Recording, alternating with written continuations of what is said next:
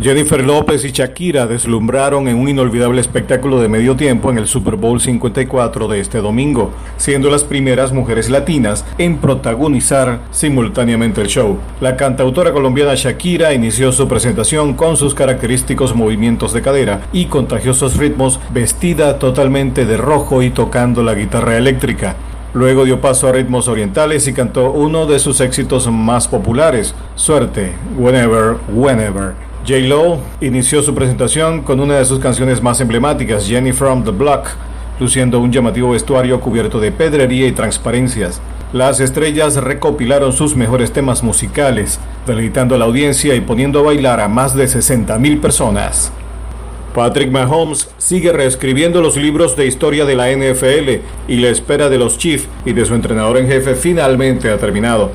Medio siglo después de obtener su primera victoria, los Kansas City Chiefs ganaron el Super Bowl 54, derrotando a los San Francisco 49ers 31 a 20 en el Hard Rock Stadium de Miami. Mahomes, MVP del año pasado, ahora es el MVP del Super Bowl. Se ha unido a Ben Roethlisberger y a Tom Brady como los únicos mariscales de campo en izar un trofeo Lombardi antes de cumplir los 25 años. Tras verse al borde de la muerte hace unas semanas, el intérprete urbano Rochi RD ha recibido críticas en las redes sociales después de postear una foto donde presume de una gran cantidad de dinero. Algunos internautas han basado sus comentarios en el argumento de que el Rochi, durante su gravedad en Santiago, habría sido rechazado en una clínica privada por no tener seguro médico y que recibió ayuda económica de varias figuras del género y de la ciudad de Santiago. Al menos tres personas resultaron heridas de bala durante el enfrentamiento entre agentes de la Dirección Nacional de Control de Drogas y narcotraficantes en un operativo en Altamar, al sur de San Pedro de Macorís. La vocera de la DNCD, Josefina Capellán, dijo al diario El Día que los heridos se desplazaban a bordo de una lancha rápida. Por el momento no fueron ofrecidos los nombres ni la nacionalidad de los civiles, cuya condición es estable. El señor Desmond Grant de Brewster, Massachusetts, reclamó el premio mayor de 4 millones de dólares en el nuevo juego instantáneo 4 millones megabucks de la Lotería del Estado de Massachusetts que se estrenó el 7 de enero. Grant eligió la opción de efectivo en su premio y recibió un pago único de 2.6 millones antes de impuestos y planea invertir sus ganancias. Hay dos premios de 4 millones y 8 premios de 1 millón que permanecen sin reclamar en el juego instantáneo con precio de 10 dólares. Finalmente aterrizó sin problemas ni lesionados el avión de Air Canada con 130 pasajeros en el aeropuerto Barajas de Madrid. El aparato quemó combustible durante tres horas para poder realizar el aterrizaje de emergencia. Este avión de Air Canada tuvo un problema en una rueda que resultó gravemente dañada durante el despegue a las 12.57 de la tarde, después de haber sufrido un retraso de dos horas. El cantante salsero y actor Mark Anthony se muestra orgulloso de su hija por estar en el show del medio tiempo del Super Bowl. En un espectáculo lleno de sorpresas después de las apariciones de Bad Bunny y J Balvin que se unieron a las presentaciones de Shakira y Jennifer López, la hija de J. Lo, M. Maribel Muñiz, también hizo su debut en este escenario. La talentosa niña de 11 años apareció en Let's Get Loud y Waka Waka, This Time for Africa, junto a otros jóvenes cantantes. Ángel Mateo, de 23 años, residente de Lawrence, fue sentenciado este lunes a nueve años en la prisión estatal. Mateo enfrentó 16 cargos criminales en un juicio, incluido la violación de un niño, asalto indecente y agresión, asalto con la intención de cometer violación, asalto y agresión con un arma peligrosa y robo sin armas. Un jurado encontró a Mateo culpable de tres de los cargos, violación infantil, asalto indecente y agresión contra un niño, según la información proporcionada por la oficina de Blockget. En Santo Domingo, los delegados políticos de la Fuerza del Pueblo y del Partido Revolucionario Moderno ante la Junta Central Electoral, Manuel Crespo y Orlando Jorge Mera, respectivamente, reaccionaron ante la autorización de más de 380 mil millones de pesos realizada por el Plan Social de la Presidenta para la adquisición de electrodomésticos y enseres del hogar para donar y para uso interno de la institución en plena campaña electoral. Esto se debe investigar ya. Uso y abuso de los recursos del Estado. No relajen. escribió Manuel Crespo en una de sus redes sociales. Una nueva vulnerabilidad recién descubierta para WhatsApp en Mac o Windows permite que cualquiera pueda acceder a los archivos en tu equipo. Hay que actualizar a la última versión cuanto antes. Si usas WhatsApp en Windows o Mac, es importante que actualices la aplicación cuanto antes, pues se ha descubierto una vulnerabilidad importante que permitiría que otros accedan a tus archivos. El hueco de seguridad se resuelve con la última versión. Fue descubierto por Gal Weissman y es basado en un problema previo descubierto en agosto de 2019 por la gente de Checkpoint Research. La policía española ha detenido a 11 personas acusadas de delitos contra la seguridad social, estafa, falsedad documental y apropiación indebida en un caso de fraude de más de 6 millones de euros por el cobro de pensiones de jubilados ya fallecidos.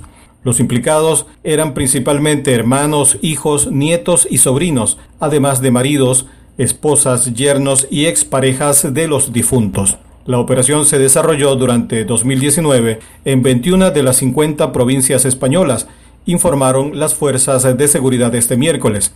Se analizaron 12.586 abonos indebidos, 75 cuentas bancarias, 23 casos con más de 100.000 euros defraudados y 40 pensiones cobradas durante más de 10 años. Tal como se esperaba, el Senado de los Estados Unidos votó este miércoles la absolución en el juicio político del presidente Donald Trump. El resultado de la votación de los dos cargos de los que se había acusado abuso de poder y obstrucción al Congreso difirió. El primero terminó con 52 votos en contra y 48 a favor, debido a que el republicano Mitt Romney votó por condenar al presidente, lo mismo que todos los demócratas en el recinto. El segundo, en tanto, culminó con 53 votos en contra y 47 a favor. Más de la mitad de los senadores, todos los demócratas y algunos republicanos, habían expresado su inquietud por los hechos que derivaron las acusaciones, pero los oficialistas aseguraron que no ameritaba condenarlo. Por ello, el resultado estuvo lejos de los dos tercios necesarios, 67 votos, para cumplir el estándar de la Constitución y remover al presidente de su puesto. De esta manera, la absolución culminó un proceso de casi cinco meses que comenzó en los comités de inteligencia y judicial de la Cámara de Representantes donde los demócratas impulsores del juicio político tienen mayoría, y terminó en el Senado, liderado por el republicano Mitch McConnell. Su desarrollo reflejó la implacable división partidista de la nación a tres años del inicio de la presidencia de Donald Trump. En Santo Domingo, los delegados políticos de la Fuerza del Pueblo y del Partido Revolucionario Moderno ante la Junta Central Electoral Manuel Crespo y Orlando Jorge Mera, respectivamente, reaccionaron ante la autorización de más de 380 mil millones de pesos realizada por el Plan Social de la Presidenta para la adquisición de electrodomésticos y enseres del hogar para donar y para uso interno de la institución en plena campaña electoral. Esto se debe investigar ya. Uso y abuso de los recursos del Estado. No relajen, escribió Manuel Crespo en una de sus redes sociales. Una nueva vulnerabilidad recién descubierta para WhatsApp en Mac o Windows permite que cualquiera pueda acceder a los archivos en tu equipo. Hay que actualizar a la última versión cuanto antes. Si usas WhatsApp en Windows o Mac, es importante que actualices la aplicación cuanto antes, pues se ha descubierto una vulnerabilidad importante que permitiría que otros accedan a tus archivos. El hueco de seguridad se resuelve con la última versión. Fue descubierto por Gal Weissman y es basado en un problema previo descubierto en agosto de 2019 por la gente de Checkpoint Research. La policía española ha detenido a 11 personas acusadas de delitos contra la seguridad social, estafa, falsedad documental y apropiación indebida en un caso de fraude de más de 6 millones de euros por el cobro de pensiones de jubilados ya fallecidos. Los implicados eran principalmente hermanos, hijos, nietos y sobrinos, además de maridos, esposas, yernos y exparejas de los difuntos. La operación se desarrolló durante 2019 en 21 de las 50 provincias españolas informaron las fuerzas de seguridad este miércoles. Se analizaron 12.586 abonos indebidos, 75 cuentas bancarias, 23 casos con más de 100.000 euros defraudados y 40 pensiones cobradas durante más de 10 años. Tal como se esperaba, el Senado de los Estados Unidos votó este miércoles la absolución en el juicio político del presidente Donald Trump. El resultado de la votación de los dos cargos de los que se había acusado, abuso de poder y obstrucción al Congreso, difirió. El primero terminó con 52 votos en contra y 48 a favor, debido a que el republicano Mitt Romney votó por condenar al presidente, lo mismo que todos los demócratas en el recinto. El segundo, en tanto, culminó con 53 votos en contra y 47 a favor. Más de la mitad de los senadores, todos los demócratas y algunos republicanos, habían expresado su inquietud por los hechos que derivaron las acusaciones, pero los oficialistas aseguraron que no ameritaba condenarlo. Por ello, el resultado estuvo lejos de los dos tercios necesarios, 67 votos, para cumplir el estándar de la Constitución y remover al presidente de su puesto. De esta manera, la absolución culminó un proceso de casi cinco meses que comenzó en los comités de inteligencia y judicial de la Cámara de Representantes donde los demócratas impulsores del juicio político tienen mayoría, y terminó en el Senado, liderado por el republicano Mitch McConnell. Su desarrollo reflejó la implacable división partidista de la nación a tres años del inicio de la presidencia de Donald Trump.